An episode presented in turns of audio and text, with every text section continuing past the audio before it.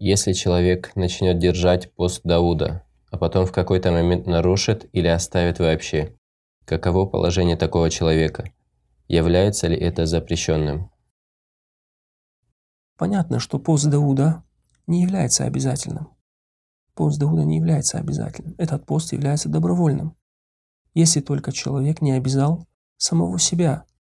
То есть, если он не сделал обета, что он будет поститься пост Дауда до конца своих дней, в данном случае он становится обязательным. Если же этого обета нету, то он является добровольным. Поэтому человек может поститься в течение месяца, например, или в течение года, или в течение трех лет.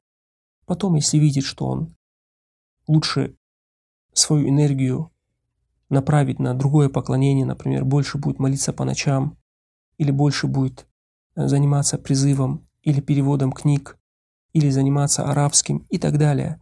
То есть если он находит себя в другом каком-то поклонении добровольном, которое где-то, может быть, мешает продвинуться ему в этом, этот пост, который он держит, то нет сомнений, он может его оставить и перейти на другое добровольное поклонение.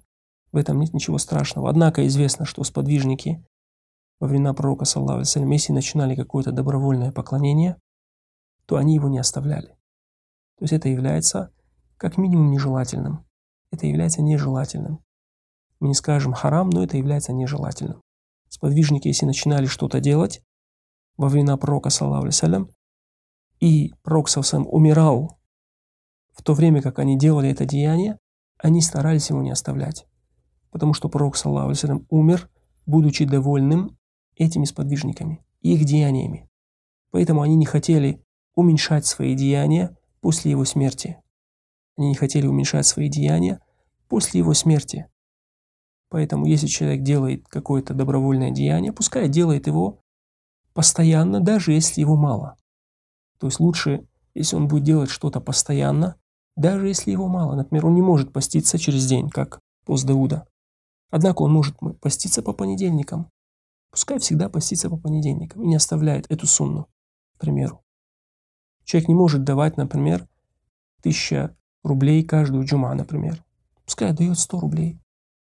Пускай 100 рублей дает каждую джума. Лучше он сделает нечто малое, но постоянно, чем он сделает что-то большое, но будет это все время оставлять. Аллаху алям.